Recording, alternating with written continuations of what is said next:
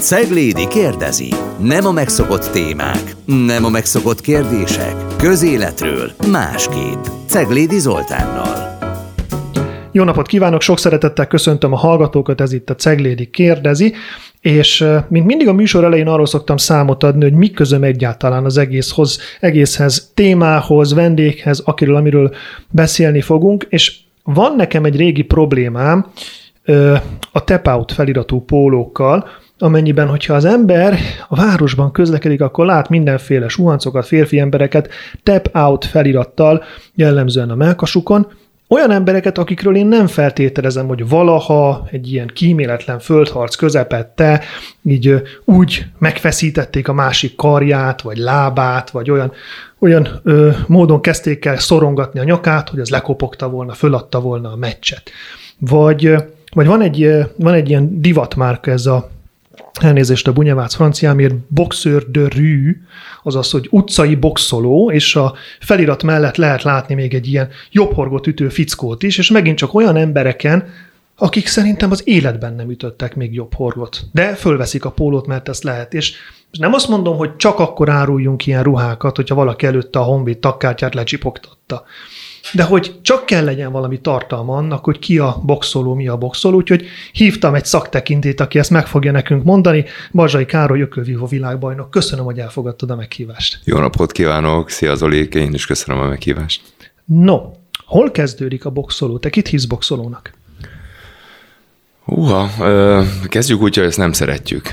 Ökölvívó? Ökölvívó, igen. Aha, mert, mert az a magyar? Ö, nem, azért, mert a boxoló az egy kicsit ilyen ledegradáló. Ugye nekem van egy ö, ilyen küldetésem, uh-huh. egy, ö, egy misszióm, hogy ö, hogy az előítéletekkel mi, mi küzdjünk, illetve az ellen küzdjünk. Uh-huh. És, és, és nem tudom, nekem ez a boxoló szó, ez annyira, hát igen, ez a degradáló igazán, hogy az ilyen sötét, tanulatlan, de érdekes. dolog, és pedig az ökölívás az teljesen másról szól. De azért már... De van a vívás. Nem csak az, hogy a vívás, azért te voltál már ugye ökölívó teremben, pontosan tudod, hogy, hogy mennyi minden múlik azon, hogy valaki hogy gondolkodik, és milyen az idegrendszere, milyen a szürkállománya, Persze vannak olyan mérkőzések, amikor ezeket egy picit ki kell zárni, illetve vannak olyan metódusok, amik ezek a gondolkodást le kell győzni, és, és kellőképp agresszívnek kell lenni ahhoz, hogy, hogy ott nyerni tudjál, de hihetetlen mód kell koncentrálni, és mindenféle más dolgot az ökölívásban, és ezért nem szeretjük azt, hogy, hogy valaki boxoló, uh-huh. mert az, az olyan, akit, aki fölveszi ezt a tapautos pulcsit, és akkor egyszer volt egy terembe, vagy elment előtte, meg lement egy hétig valamelyik ökölívó terembe, és akkor ő már azt mondja, hogy hát én boxoltam, és utána nagyjából 40 éven keresztül ő azt meséli, hogy boxoló volt, és valakivel találkozik, akkor, akkor elmondja, hogy hát én is boxoltam. Te kinek adod meg ezt a címet? Tehát nálad hol kezdődik az, aki akkor mondjuk szépen ökölvívó? Hát aki, akire emlékszem. Elég hosszú volt a pályafutásom, illetve előtte ugye még, meg, még előhosszabbította ugye az édesapám, mert, mert ugye ő is közel 50 évig ökölvívó edző volt. Tehát vagy őt megkérdezem, hogy te emlékszel erre, vagy ha megkérdezem, hogy igen, melyik terembe boxoltál, akkor elmondja, és ki volt az edződ. És azt mondja, hogy hú, nem is emlékszem, tehát akkor valószínűleg egy hétig edzett.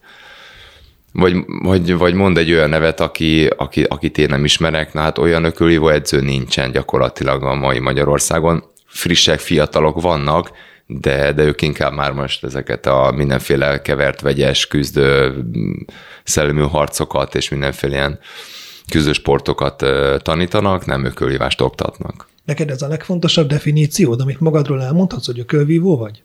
Igen, én ezt nagyon szeretem. Igen. És ez most már azt mondom, hogy most már csak voltam, mert, mert ugye most már nem vagyok ököljó, hanem most már ököljó edző vagyok, uh-huh. illetve hát sportvezető, hát most sportszakember, azt nem tudom, az ilyen erős lenni magamról, de, de ököljó már nem vagyok, én az voltam közel 20 évig, vagy 20 évig, és igen, én azt, én azt szeretem sokkal jobban. Jó valakit megütni? Nagyon. Mi a jó benne? Nem is az, igen. maga a győzelem, maga, maga, maga az a siker, hogy egy hasonlóképpen kiképzett ökölhívót, egy idézőjeles gladiátort, egy modern, modern harcba, ugye szigorú szabályok között legyőzni valakit, valakinél jobbnak lenni valamiben, főleg egy ilyen férfias sportákban, ahol a fizikum ugye még a szellemiséget is ugye az élére kell állítani, és tényleg rengeteget kell koncentrálni. De szóval egy ilyen, ilyen küzdelembe te valakinél jobb vagy, vagy esetleg egy héten keresztül előtt kerülő ellenfeleknél jobb vagy, és a végén a, a dobogó tetején a te nyakadba akasztják az aranyérmet, na annál, annál jobb érzés nincsen. De ehhez, ez, ez ehhez, a győzelem. De igen, ehhez persze az kell, hogy a, a másikat azt, azt mindenféleképpen meg kell ütni. Az ugye, ugyanez a nagy egységnek a picin része, hogy, hogy nekem sikerült bevinnem azt a találatot, én túljártam az ő eszén, én, én most abba az adott ezred másodpercben jobb voltam, persze utána ezek sok ezredek, sok századok, ugye sok másodpercek, percek, és ugye a menetek, tehát ezeken sűrűbben jó kell teljesíteni, és akkor az, az, az nagyon jó érzés.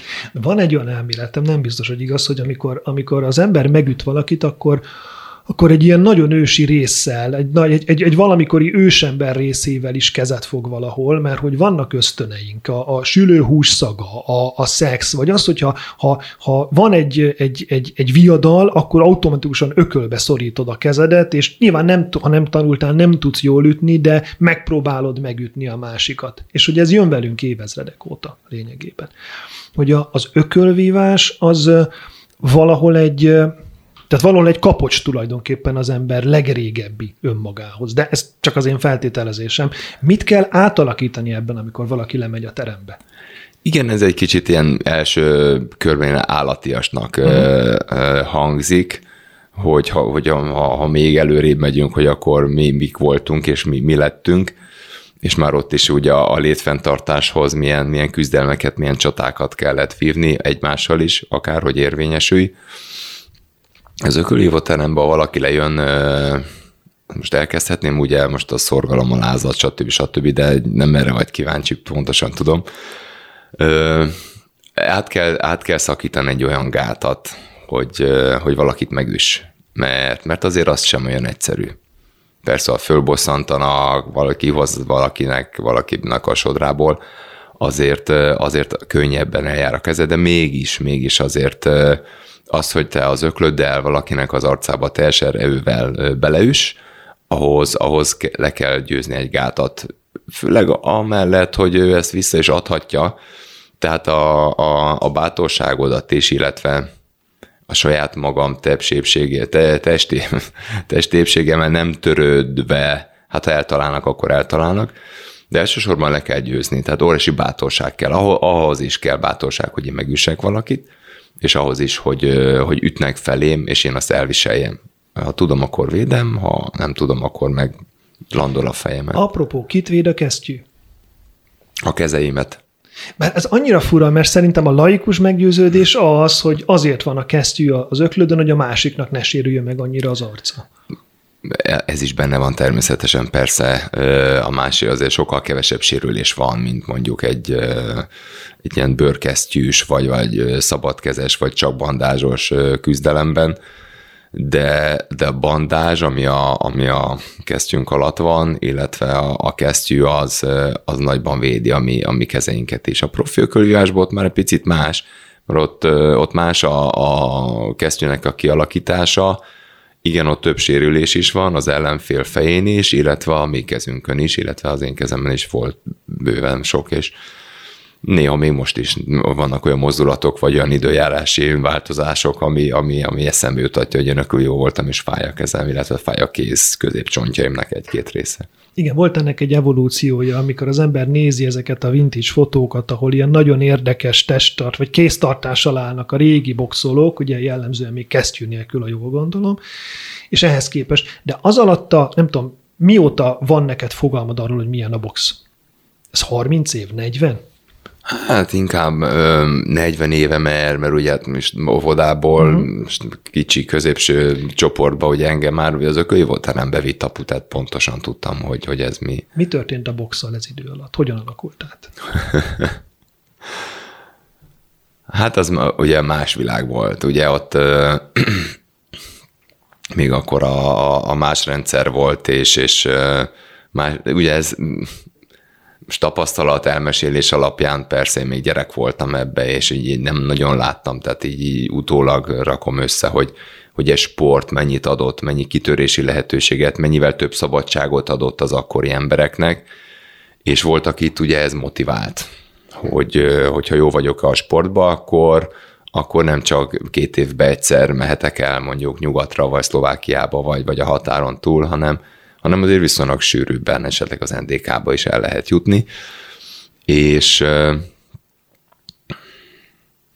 és akkor ezért sokkal több, sokkal több sportoló volt, kevesebb sport is volt, mint most, ugye azért sokkal szűkebb volt a, a lehetőség, és akkor ugye az automatikus volt az úri sport, az, az úri gyerek ment a vívásra, aki kicsit, kicsit balhésabb volt az, vagy ment birkózni, vagy ment ökölvívni, és akkor még természetesen, aki ügyes volt, az elment labdarúgni, és akkor, és akkor így gyakorlatilag bezárdurult a kör, és, és akkor ezért boxoltak. És akkor nagy volt a konkurencia, sok ökölvívó volt, nagy volt a versenyhelyzet, gyorsabban tudtak fejlődni, és, és akkor valahogy a világ is más volt, talán, talán a nyugat az annyira nem is foglalkozott még az ökölvívással, főleg inkább a kelet, és, és akkor azért akkor nagyon sok ökölvívó volt, és sikeresek is voltunk. A, Egyébként az Imre Gézával beszélgettem, ugye, aki a, a Budapesti Honvédnak a sportigazgatója néhány évvel ezelőtt mondta, hogy így beszélgetünk nagyon sok mindenről a mai gyerekekről, és mondta, hogy azért a, a, a Zord, illetve a Zordap körülmények, meg a mostoha körülmények jótékony hatással van a teljesítményre.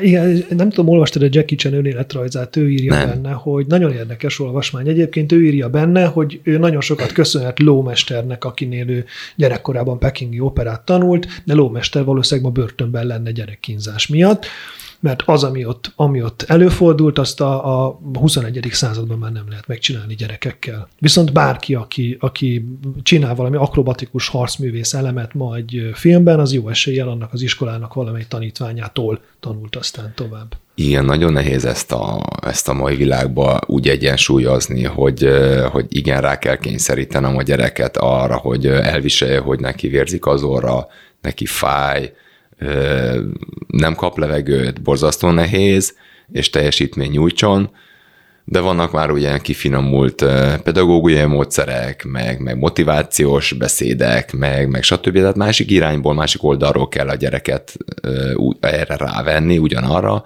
mint annak idején ugye egy kicsit erőszakosabbnak kellett lenni. Azt a Stallone beszédet lejátszottad már tanítványaidnak, amik, amit ő mond a gyerekének az egyik Rocky filmben?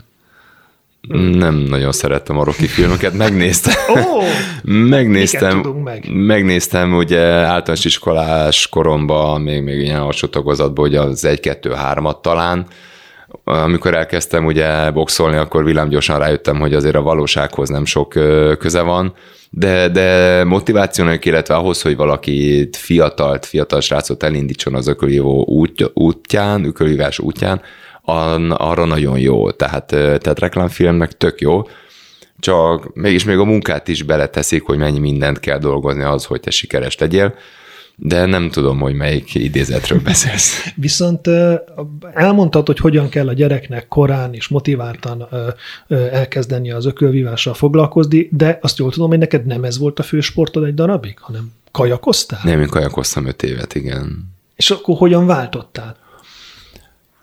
Ö, ugye a nővérem lement kajakozni, akkor Pakson laktunk, kaput oda hívták ökölhívó edzőnek, hogy építsen csapatot, a tesóm elkezdett kajakozni, és fél év után azt mondta, hogy menjek le én is, mert, mert tök jó az egész. És én ugye sportolgazatos osztályban, meg általános iskolába jártam, rengeteget sportoltam, meg elég mozgékony gyerek voltam, talán nem is voltam annyira ügyetlen, és akkor lementem, és én nagyon-nagyon megszerettem azt a sportot, néhány éve, néhány éve kajakoztam, kezdett jól menni, és akkor jött a 88-as olimpia, amit én végignéztem, ahol nagy kajak sikereink voltak már, és akkor én eldöntöttem, hogy hát akkor én kajak olimpiai bajnok leszek.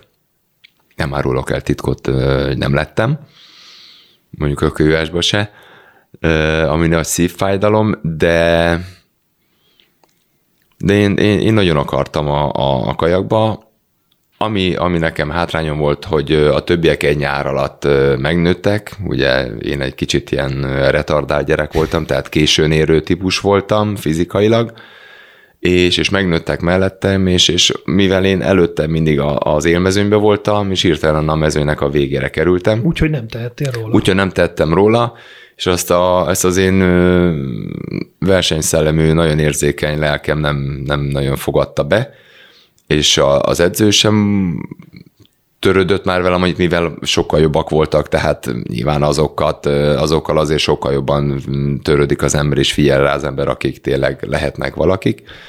Akkor bennem ezt nem látta, és akkor azt gondoltam, hogy akkor valamit, valamit kéne váltani, akkor abba hagytam a kajakot, és akkor kicsit röplabdáztam, de hát mivel a méretem ott sem volt megfelelő, bár nagyon szerettem, és diákolimpián bronzérmesek voltunk, még ott a megyei szinten, meg, meg volt egy ilyen gokarcakör, még ott is nagyon jól mentem, de hát alig értem el a gáz meg a fékpedált, és akkor hát adott volt, hogy az ökölhívó teremben én nagyon sokszor lejártam apuval, tehát nekem az a közeg, meg az a terem, nekem az nem volt idegen.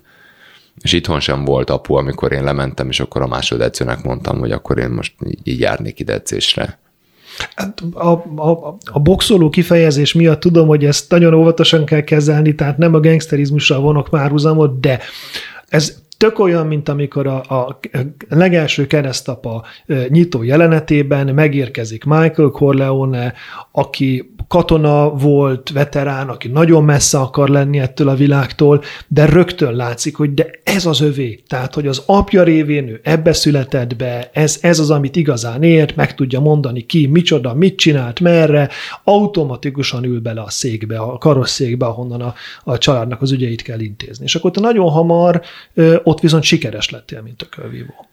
Igen, mert hát ugye ezt láttam, hmm. tehát ugye, mint Corleone, ugye ebben nőtt föl, volt is hozzá érzéke, és nekem is volt, viszont emellé mind rengeteget dolgoztunk apuval, tehát én, én, én iskola előtt azért egy héten kétszer-háromszor, azért hatkor fölmentünk a terembe, pakson meg lehetett csinálni, mert, mert nem kellett fél órákat kocsikázni, mint itt Budapesten, hanem tényleg öt perc alatt mindenhova elértél. Tehát mi nagyon sokat edzettünk délelőtt, nem volt nagyon olyan hétvége, hogy mi, mi ne edzünk, bármilyen fizikai vagy valamilyen olyan technikai egyéni képzést ne csináltatott volna, vagy ne csinált volna velem apu, mint ami szükséges. És én nagyon gyorsan utolértem a, a korombelieket, illetve az idősebbeket is, és nagyon gyorsan el is hagytam őket. Tehát rendben van, hogy megvolt nekem a, a, az alap affinitásom az egészhez, nem tehetséget mondanék, mert rengeteg munka volt benne, de mellé a munkát is nagyon-nagyon beletettük apuval. Te jellemzően mivel nyerted meg a meccseidet?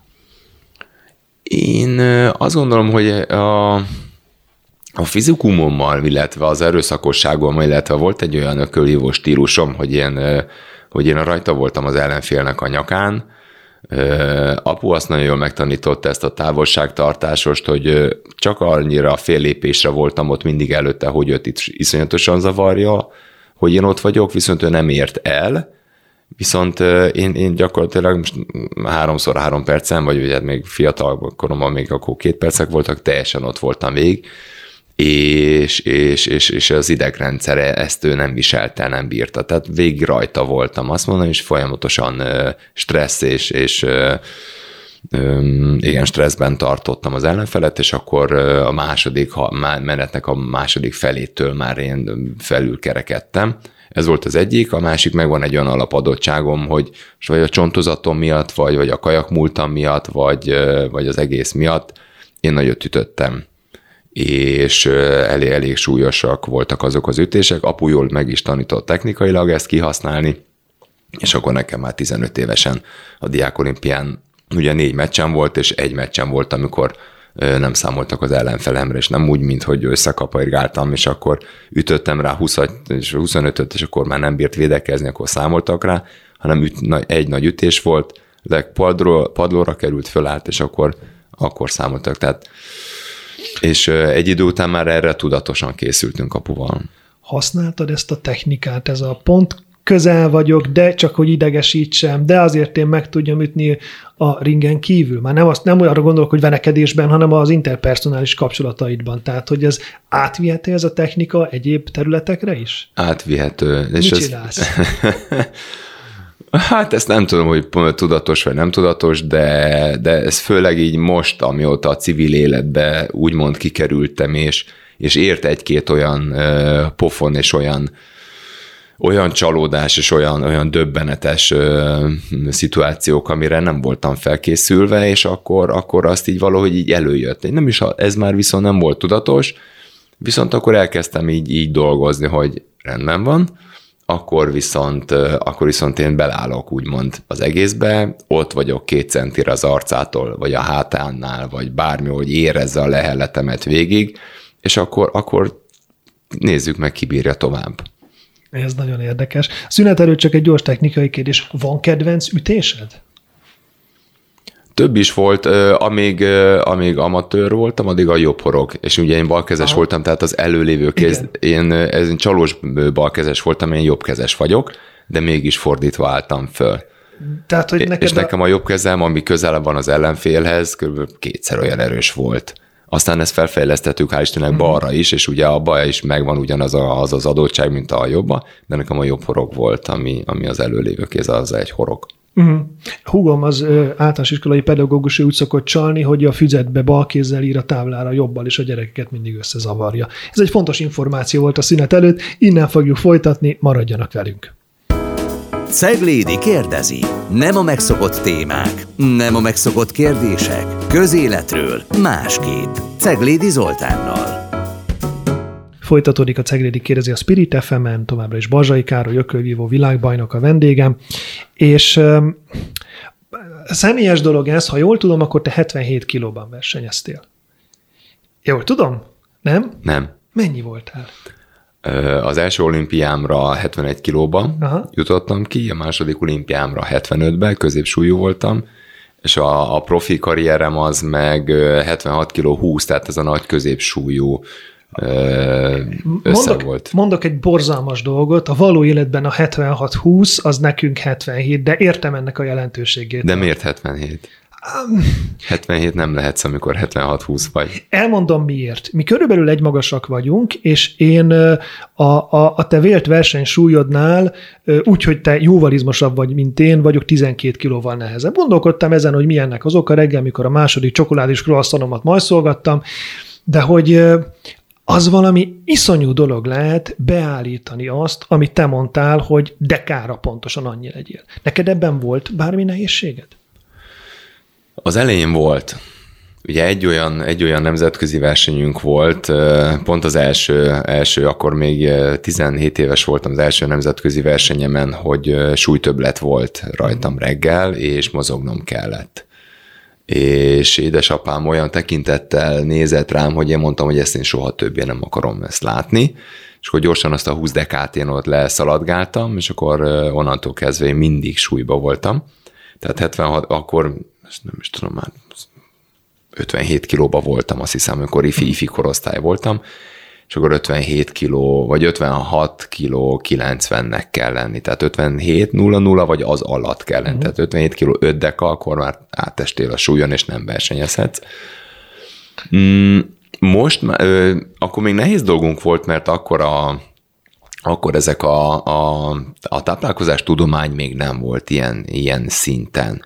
Tehát így visszagondolva annyi, de annyi butaságot elkövettünk, és annyi, annyi, annyira rosszul táplálkoztunk, mint sportolók, és, és úgy gondolom, hogy a magyar sportban már-már kezd kialakulni ennek a kultúrája. Ökölvívásban én úgy gondolom, hogy mindig a barlangrajz és a, és a kőbaltánál tartunk, tehát annyira nehéz a fiatalokat erre rávenni, hogy pedig, pedig az ő érdekük és és ha megtapasztalnák, hogy mennyivel könnyebb és mennyivel jobb teljesítményt tudnának nyújtani, ha odafigyelnének, tehát nálunk valahogy ez, ez egy kicsit lassan működik, de visszatérve én már, én már a második olimpiámra készültem, amikor elkezdtem olyan szinten tudatosan táplálkozni és súlyt beállítani, mint ami, ami az akkori időszakban már, már azt mondom, hogy a, a, hát a nem, top kategória volt, értem a tudatosságot véltem felfedezni benne. Mi hiányzik hozzá, hogy a fiatalok is ezt így csinálják? Hát az, hogy most már mm, inkább kényelmesek, és, és nem mondom, hogy mindenki, nagyon sokan vannak, akik tudatosak és jól táplálkoznak, és figyelnek magukra, de, de nagyon kevés, vagy csak ideig, óráig. Tehát a, a, a, a kitartás meg az alázat azért az rövid távú tud lenni. Azért is hoztam fel ezt a súlykérdést, mert a, a mai beszélgetésre készülve nézegettem a sikeres magyar ökölvívókat. És az fogalmazódott meg bennem, hogy nem értem, hogy vannak sikeres nehéz atlétáink, vannak sikeres nagy darab birkózóink. De hogy, hogy igazán nagy tömegű, most már nincsenek? Hát azért a lőrincék nem voltak olyan nagy darabok, és még mindig sikerek, elég sikeresek De bocsánat, voltak. nem azt mondom, hogy az alacsonyabb súlyokban nincsenek sikerek, pont azt mondom, hogy viszont igazán, tehát egy ilyen Tyson Fury vagy, vagy, vagy Klitschko méretű magyar sikeres boxolót nem tudok mondani. Mi lehet az én műveletlenségem, de hogy van ilyen? És hát azért voltak nagy érmes, Európa-bajnokságon érmes nehéz súlyökölvívóink, de, de érdekes, hogy olimpiákon olimpiákon nagyon ritka az, hogy talán a madár volt középsúlyba a, a bronzérmes, mm. illetve hát Paplaci bácsi is ugye aranyérmes volt középsúlyba, és fölötte nem volt olimpiai érmesünk. De miért nincs, miért nincs egy, egy, egy, Ez egy, nagyon érdekes. egy eredményes 90 kilós, vagy, vagy még, még nehezebb magyar boxoló? Nem tudom, talán így a, a, a ami Kárpát-medencei felépítésünk, és nem tudom, valahogy az, valahogy a, a, az alacsonyabb, ugye 60 kg alatt lévő súlycsoportok azok, azok nálunk ügyesebbek vagy, vagy eredményesebbek valami miatt. Ez nagyon érdekes kérdés, ezt, ezt érdemes lenne ezt kifejteni jobban. Nem tudom rá erre a választ. Mondom, csak abból indultam ki, hogy egyébként vannak olyan sportolók, akik ezt, azt a súlyt elérik, de más kategóriában versenyeznek. Mi a csúcsa egy, egy ökölvívó karriernek? Tehát mi az, ami mondjuk egy színésznél az Oscar díj, egy ökölvívónál? Olimpiai aranyérem. De érdekes, hogy ezt mondod. Te, aki voltál profi világbajnok. Igen. És az olimpia a legfontosabb? Olimpia. Miért? Mert, mert ugye az, az négy évente van, Magyarországon hatalmas nagy presztízs értéke van, és annak egy olyan hagyomány és olyan tradíciója van, és, és akkor ott, ott a világ leges legjobbja indulnak, és abban a súlycsoportban csak egyet osztanak ki. Profi világbajnoki címet, ugye egy súlycsoportban ugye van a négy nagy világszervezet, mivel rengeteg-rengeteg ökölhívó van, és ugye a világszervezet erősségét ugye a világbajnokoknak a tudása határozza meg, és akkor ez, ez, ez nagyjából négy. De mégis az négy, és akkor ott, ott azért egy tudatos felépítéssel, egy tudatos menedzseléssel el lehet juttatni tehetséges ökölhívókat, tényleg a legjobbak jutnak el azért világbajnoki címig, de az mégsem egy darab, hanem abból van négy. Úgyhogy ott egy kicsit eloszlik. De, de visszatér az olimpiára, nem tudom miért, nekem 88-ban ez így becsípődött, hogy az olimpia az, az mindenek fölött áll. Miközben szerintem a magyar profi ökölvívók nyilvános felépítésének idején szerintem ilyen olimpiai bajnoknak kiáró, nem tudom, rajongás, meg tisztelet vette körül egyébként a profi világbajnokainkat is. Én ennek nagyon örültem egyébként, mert a munkát azt, azt a, profi ökölvívók is ugyanúgy beleteszik, és, és rengeteget, rengeteget, tényleg nagyon sokat dolgoznak mint ahogy a összes többi olimpikon is, ugye, aki ki akar jutni, tehát lehet, hogy én most a 16 között kiestem az olimpián, de nem gondolnám, hogy kevesebbet dolgoztam, mint, mint az olimpiai bajnok. Valami miatt a, a tehetségem, a, vagy az akkori tudásom, vagy a szerencsém, vagy, vagy nem tudom mi, akkor úgy alakította, hogy én nem tudtam tovább lépni. Tehát én úgy gondolom, hogy kijár a világbajnokok, a profilkölvívóknak is, főleg aki, aki tényleg jó meccseket, jó ellenfeleket győz le, és, és minőségi ökölvívást tud bemutatni egy 12 menetes mérkőzésen, akkor nekik is kijár, de, de én ha most februárban profi ökölvívó világbajnok leszek, akkor én decemberben is tudok profi ökölvívó világbajnok lenni, mert, mert szerveznek nekem még egy gálát, még egy meccsel, de olimpiai bajnok csak most 21-ben tudtam volna lenni, meg majd 24-ben leszek, utána meg 28-ba. Tehát az azért annak egy kicsit, én úgy gondolom, hogy mivel ritkábban is van, olimpiai tradíciója hatalmas, ezért nagyobb értéke is van. Legalábbis az én szívemben mindenképp. Miért vágták el, vagy megint a laikus tévénéző felől jövök.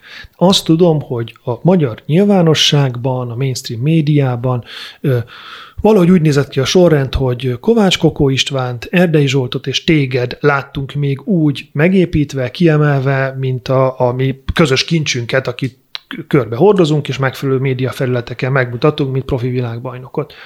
Mi történt akkor és azóta, hogy ennek vége lett? Hát ugye a Coco elindította ezt a, a, ugye a kereskedelmi csatornán a, ennek az egésznek a felépítését. Ugye az Universum Box Promotion akkor Európa egyik, de talán inkább a legnagyobb profi istálója volt. Tényleg egy hihetetlen, jól kitalált, német precizitással, tudatossággal felépített dolog volt a legapróbb részletekig, ott, ott az edzés, az edzőtábor, a mögé tolt, tehát ott minden, minden úgy volt, az iroda és meg minden úgy épült föl, hogy ott a sportolók, a csúcskategóriás sportolók csúcskategóriás teljesítményt tudjanak nyújtani, és a tévébe ö, komoly sport ö, értéket mutatva jó szakmai tudással mutassanak be kövévó mérkőzéseket, és azt élvezhető legyen. Ez már elment ugye a szó, félig szórakoztató ipar, uh-huh. de ahhoz, hogy te, te jól tudsz szórakoztatni, ahhoz, ahhoz minőségi ökövívást kell nyújtani. Persze volt olyan, hogy eladták a, a, a sarki frutiárust. A sarki frutiális meg a kamionsofőrt, megnézték, mert óriási hype kapott ugye a, a tévéből, de, de aki, aki egy kicsit már látott más ökövió mérkőzést, azért az leszűrte, és akkor ez így előbb-utóbb el is halt, azért egy-két-három év után azért ezek a kezdeményezések úgy, úgy rövid távon voltak csak sikeresek.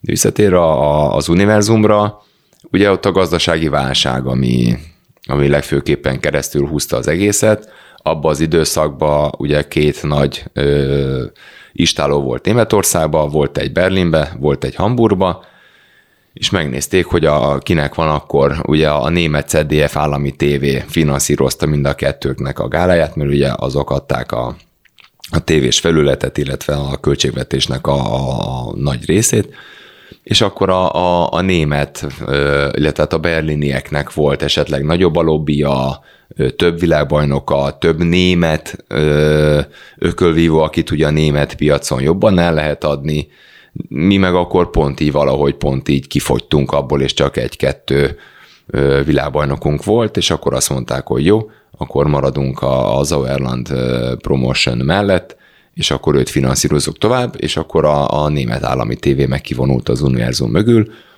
innentől kezdve elindult egy ilyen kanosszajárás, hogy most YouTube-on, meg mindenfélén, hogy lehet ezt életben tartani, mert azért egy óriási nagy költségvetéssel dolgozó és felhasználó valami egy ilyen istáló, illetve egyesület volt, és ezt nem tudták másból megoldani. És akkor szépen elkezdett leépülni, elfogytak az ökölvívók, elfogytak az edzők, a lehetőségek, és akkor szépen lassan ezt megszűnt, nem is az, hogy megszűnt, hanem eladták egy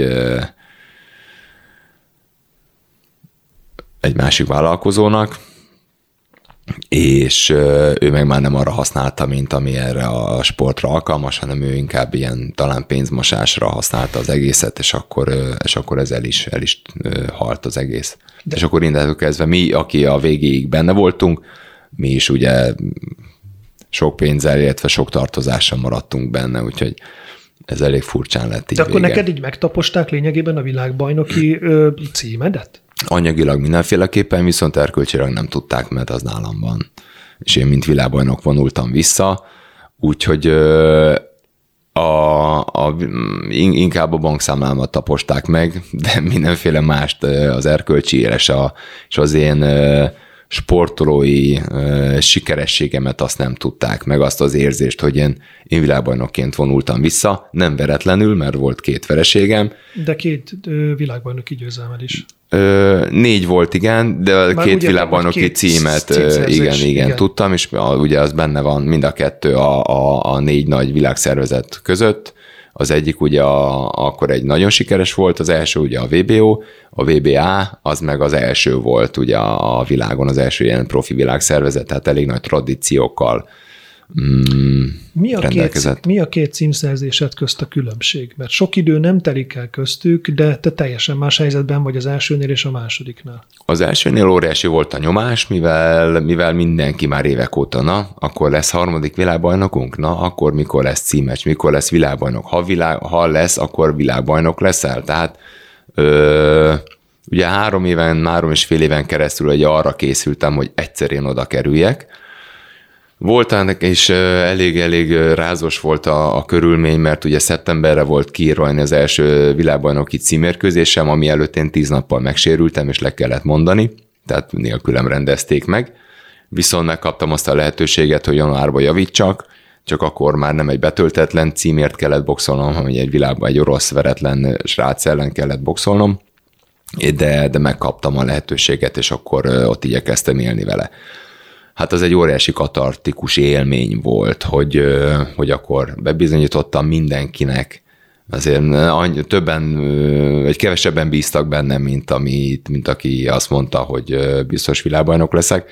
Nekem ez egy nagyon jó érzés volt, saját magamnak egy borzasztó jó, hogy egy nagy bajnoki címet tudtam szerezni, a második meg, meg ugye ott a, a mostoha körülményeket, hogy le tudtam győzni, illetve a két vereség után be tudtam bizonyítani, hogy a legnagyobb gödörből is, a legnagyobb poklokból is egy idegen országba Ukrajnában, ugye? Ukrajnában egy, egy veretlen ukrán, ukrán srác ellen, ráadásul ez az ő városa volt, ugye Donetsk, most sajnos másról híres, tehát Donetskbe a Donbass arénába tudtam mm, megszerezni a, a VBA-nak a világbajnoki címét, és utána azt nekem még sikerült is aztán Németországba igencsak megint ellenszélbe ő, megvédeni, de, és én, én erre borzasztó büszke vagyok. Az elsőt azt, azt úgy, úgy gondolom, hogy úgy, úgy mindenkinek ö, szereztem, hogy akik körülöttem voltak és hittek bennem, ö, az nagyon jó érzés volt.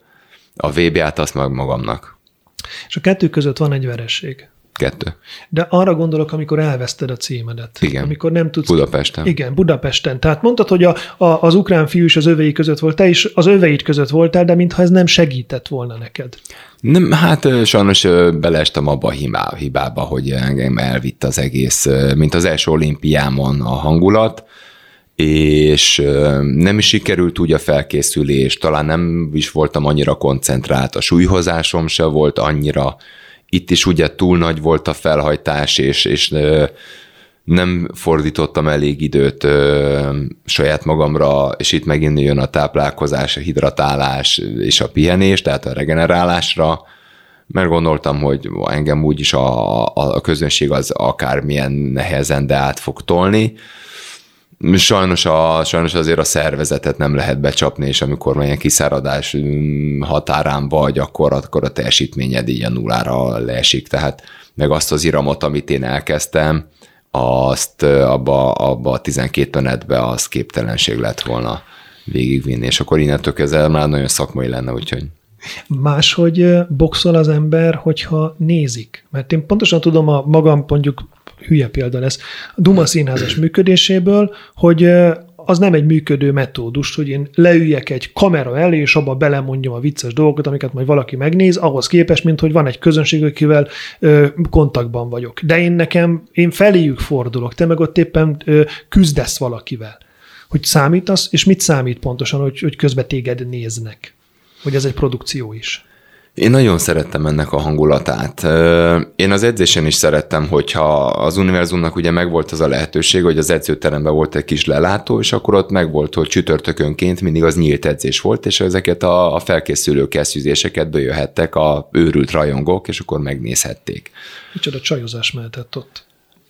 Nem, mert igazán, igazán ez a nyugdíjasok voltak, tehát, tehát fiatal lányok nem nagyon jártak oda be, illetve jártak, de az az, az én feleségem, illetve még előtte, amikor még barátnőm volt, a, ő mhm. jött be, és én nagyon szerettem, amikor ő bejön és megnézett. Nekem akkor mindig valahogy jobban ment. Nem azért, hogy én imponáljak neki, de nekem az megnyugtató volt, hogy ott volt, meg utána ki is kértem a véleményét, hogy ő mit látott. Persze nem az, hogy most leesett a kezem, vagy valami, hanem hogy ő egészben, hát ő is sportolt, azért szertornázott 17 éven keresztül, az így a mozgás formára, meg így maga a fizikumra azért van némi rálátása. Ö, amikor meg kiléptünk ö, ugye a stadionba, illetve így bevonultam, és sokan voltak, én, én azt hihetetlenül élveztem. Nekem, nekem nagyon-nagyon sok erőt adott, és én nagyon szerettem közönség előtt boxolni. Na de várjál, és hogyha ez a közönség ez nem a tiéd, hanem az ellenfeledé, az hogyan hat rád? Tehát amikor mondjuk az ukrán fiúval verekedtél, küzdöttél, és akkor ott körülötte az ő közön, körülöttetek az ő közönség. Engem annyira nem zavart. Nem zavart, hogy, hogy ellenem szurkolnak, inkább motivált és mosolyogtam egy csomót. Meg egyébként is a, a, a második menetbe beszakadt a dopártyám, és onnantól Igen. kezdve viszonylag keveset Nagyon hallottam. Durva mintha ilyen búrába boxoltam volna, és nagyon-nagyon keveset hallottam a közönségből, szinte semmit, tehát olyan, mintha itt a, a stúdióba boxoltunk volna, kb. Azt, ennyit hallottam. Azt szoktad egyébként hallani, hogy az edződ mit kiabál be, hogy mit csináljál? Azt mindig hallom, illetve aput hallottam mindig. És azt meg is tudod csinálni? Meg, általában meg, igen. Nem, engem az azért laikus kérdés lesz. Engem az érdekel, hogy ezt nem csak te hallod, hanem az ellenfeled is, hogyha mondjuk beszéli a nyelvet, tehát mondjuk egy magyar mérkőzésről van szó, hogy hogy akkor nem szolgáltatod ki a, a, a taktikádat azáltal, hogy most mondják, hogy ezt kéne ütni, de ő is hallotta és fölkészül rá? Aki, aki tiszta fejjel megy be, akkor neki az információ, de nagyon ellenyésző ez. Tehát én mondok valami taktikát, az általában bejön. Most voltunk Erdélybe, a versenyzőnek mondtam, hogy mit üssön, és hiába tudott az ellenfél is magyarul, az az, az, az ő fején landolt. És abba a két másodpercen belül megütötte azt, amit én kértem tőle, és talált, és jó volt. Tehát kiszolgáltatod az ellenfél edzőjének esetleg, hogy ő hallja, de, de akkor mindig úgy is váltani kell a, a menetek között, úgyhogy nem nagyon tudod lereagálni. Azért ahhoz nagyon-nagyon élesnek és nagyon-nagyon okosnak és nagyon koncentráltnak kell lenni, hogy te ne csak a sajátodra, hanem az ellenfél edzőjére is gondolj, vagy halld. Egyébként, ha már edzőként nyilvánultál meg, ugye a, a beszélgetés elején is azt mondtad, hogy most már ökölvívó edző vagy, és, és az érdekelne engem, hogy máshogy mondom, én látok egy igazságtalanságot abban, amikor egy alapvetően fizikai meghatározottságú karriert választ valaki magának, az sokkal hamarabb ér véget annak egy aktív része, mint mondjuk nálunk, ha már említettem a Duma színezet. A Duma aktuálban ugyanúgy szoktak minket is bekonferálni, mint a boxolókat, és a hatházi Laci kollégámnál, a hatházi László, aki elmúlt már 50. És nem sokára majd váltunk, hogy elmúlt már 60. És hogyha ő akarja, akkor lesz majd olyan is, hogy elmúlt már 70. Na most 70 éves boxolókat nem szoktak beküldeni a ringbe, az egészen nyilvánvaló. Nincs annak egy nehézsége, hogy az, amire te életed első felében nagyon készülsz, az szükségszerűen véget ér. És 30-as éveidben. Tehát mondjuk, ha jól értem, akkor a, a, második címszerzésed a teteje az ökül. Kérdezem, az a teteje az ökölvívói karrierednek? Nehezet, mármint is szakmailag, meg Számodra. Számomra. Nekem a, a két olimpiai részvétel is óriási uh, siker, és hihetetlen. De az még korábban volt. Hát az korábban igen, ugye 21 éves voltam először, utána meg ugye négy évre rá, 25 évesen kerültem ki Aténba. Én azt nagyon szerettem, és nagyon borzasztó, hihetetlenül büszke vagyok arra, hogy én ott voltam. Rengeteg kapcsolatot, sportkapcsolatot, barátságot ö, ö, sikerült ott szereznem, amiből a mai napig még ö, én ebből profitálok a szakmai siker az, az meg ugye a világbajnoki címek, hogy igen, én képes voltam arra, hogy 12 meneten keresztül egy olyan teljesítményt nyújtsak, amivel a másikat én legyőzöm.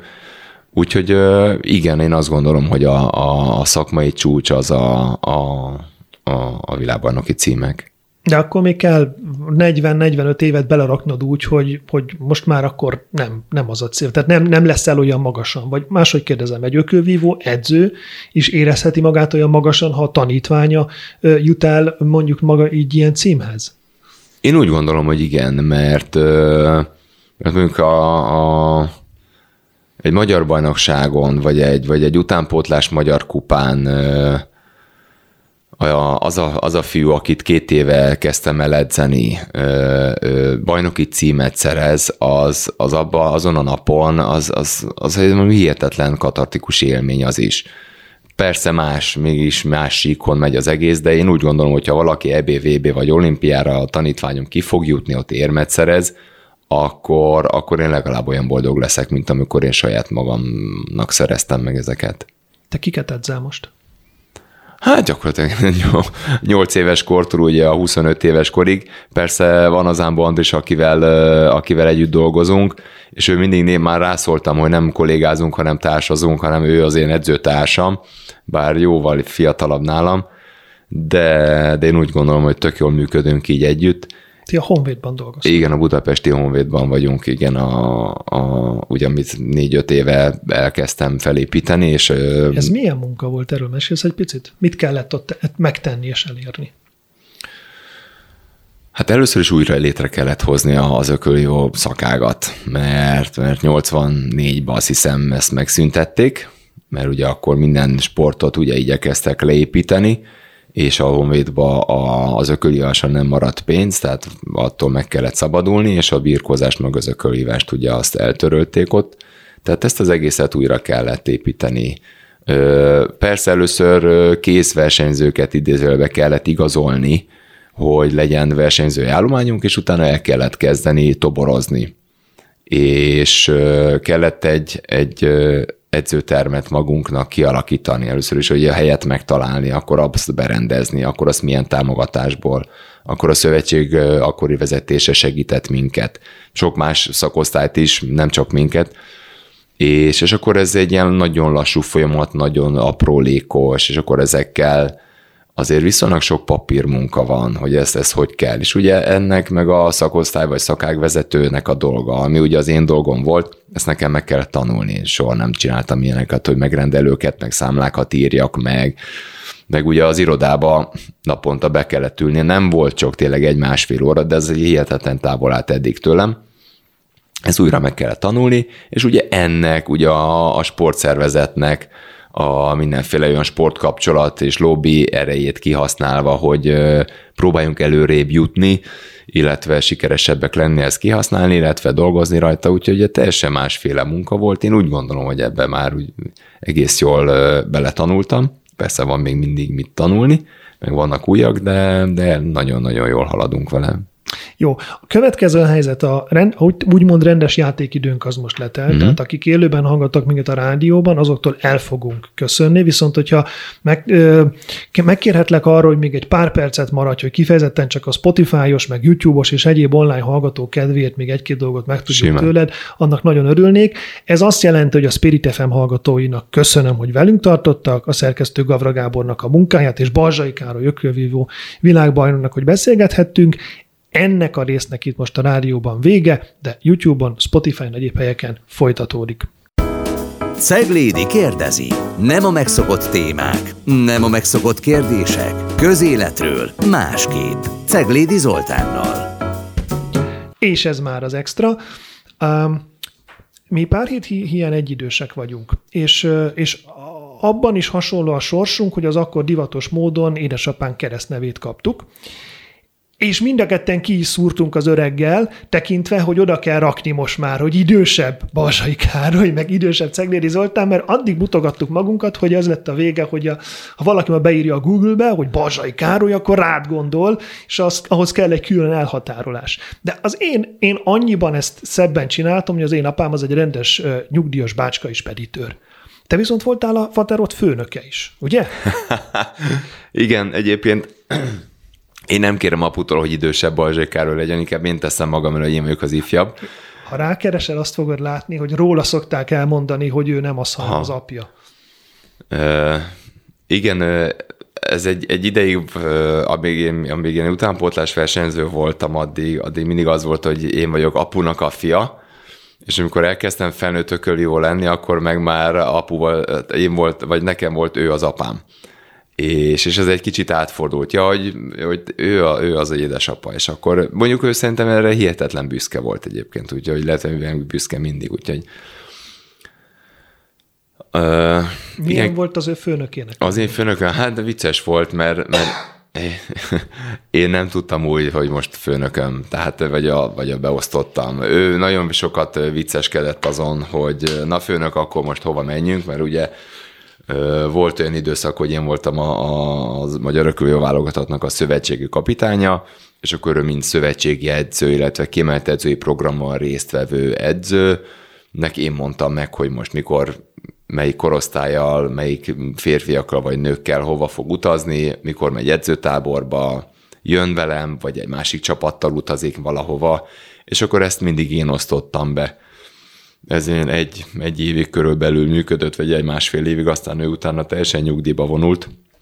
Nem én miattam, csak, csak úgy kérte, hogy neki már lassan ez, ez, ez elég volt. Nagyon élvezte szerintem azt az egy évet, hogy együtt utazgattunk, utánpótlásnál még én élveztem, hogy vele lehetek, ugye felnőtt korban ő élvezte, hogy ő velem lehet, és akkor neki most már, neki most már így elég, úgyhogy a nyugdíjas évére koncentrál, úgyhogy te mit, lát, te mit látsz a pályádon? Még aktív évtizedeid vannak hátra, mit fogsz még csinálni?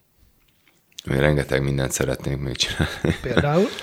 Hát persze ökölhívásba, hát mindenkinek, mindenki keresi azt az egy gyémántot, azt az egy csiszolatlan gyereket, aki, akivel majd ö, sikeres tud lenni. Ez én úgy gondolom, hogy a budapesti Omidban mi is ezen vagyunk. Egy Ez olyan... mennyi idő? Hány évesnek kell lenni egy ilyen gyereknek? Ezt nem látod, ez lehet most, aki már most 16-17 éves, lehet, hogy még csak 8 éves, és holnap vagy holnap után fog a, a gyerekedzésre beesni és akkor vele még egy 6-8-10 évet el kell dolgozni. Mm, ez nagyon, ugye a sport az iszonyatosan kiszámíthatatlan, valaki meg még csak ott van az edzőteremben, és ott a, a közepén, a középszintűekkel ott elbohóckodik, és egyszer csak történik vele valami, és két-három év alatt olyat fog fejlődni, hogy a, az élmezőnybe fog kerülni, és a koronától kezdve kinyílik neki a világ tehát ez nagyon-nagyon érdekes dolog, hogy kinek, a, kinek az érettsége, a koncentráltsága, meg a pszichéje, az, az, meg a belső motiváció és az akarata, az mit fog belőle kihozni. Föltezem ennek a beszélgetésnek az utolsó egyben leghülyébb kérdését. A mentségemre szóljon, hogy ezt többektől megkérdeztem már, mert érdekel, hogy, hogy mit kezdenek a helyzettel. Nem, nem beszéltünk politikáról, és most se arról lesz szó igazából. Hogy tudnélik a, miniszterelnök korábban focizott, ez tudható, aztán tíz évvel ezelőtt jöttek a hírek, hogy kettlebell ledz, ami szintén hasznos dolog, bár nekem a derekam tönkrement bele, de hogy ugye az ez világos, hogy van egy sport iránti elkötelezettsége. Ha jönne a telefon, hogy, hogy Balzsai sportás, várjuk a Karmelitába, legyen kedves három javaslattal érkezni, hogy mi a három legfontosabb dolog, ami mondjuk az ökölvívó sport számára kellene és ezt így átadhatja a miniszterelnöknek. Mi lenne ez a három? Hát először is egy, egy edzésbérlet, hogy akkor miniszterelnök urat megtanítanám ököl, egy kicsit, illetve bevezetném hogy az ökölívásnak a rejtelmeiből, hogy milyen borzasztó jó sportág ez. Nyilván a labdarúgás meg a ketlebel mellett egy hihetetlen jó ö, ö, kisegí, ki, kiegészítő sport lenne számára. jó kérdés, hogy mi lenne az a három kívánság. Mm. Mire van most szükség? Vagy mi, mi az, ami, ami szerinted fontos lenne, és nincs? Én úgy gondolom, hogy egy, egy jó, tudatos stratégia, szakmai irányítás, a, az ökölívó edzőtermek az én véleményem szerint kellőképpen felszereltek, illetve felszereltebbek, mint, mint eddig. Mindig lehet persze tovább színesíteni, és tényleg nyugati szintre, vagy illetve 22. századira hozni. Nem tudom, hogy az ökölhívásnak erre szüksége van-e, hogy csili legyen.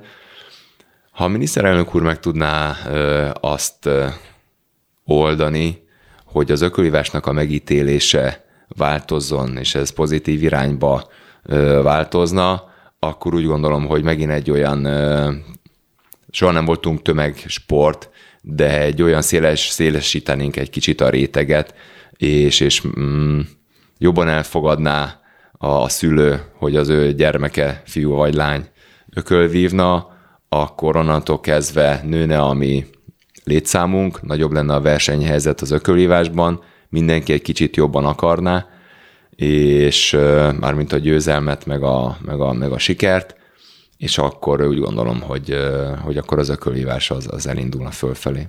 Azzal fogok zárni, mivel kezdtél, és némiképp vitám lesz veled, de szerintem pozitív irányba. Én nem látom annyira tragikusnak az ökölvívás, vagy akár az idézőjel boxolók megítélését, mint ahogy ezt te érzed. Biztos találkoztál egy csomó előítélettel, meg hülyeséggel, de ahogy ne, én igyekszem nem abból a pár hülye kommentelőből kiindulni, hanem tízezrekből, százezrekből, akik ö, csöndben nézik azt, amit az ember csinál, szerintem neked is azzal lenne érdemes foglalkoznod, mert ö, szerintem büszkék vagyunk az ökölvívóinkra, és Erről a sportról egyáltalán nem azt gondolja a magyar ember, mint amit néhány hülye neked elővezet. Úgyhogy köszönöm szépen a beszélgetést, Én is köszönöm voltál. szépen. Barzsai Károly volt a műsor vendége ebben az extra pár percben még, és tartsanak jövő héten is velünk, viszont hallásra.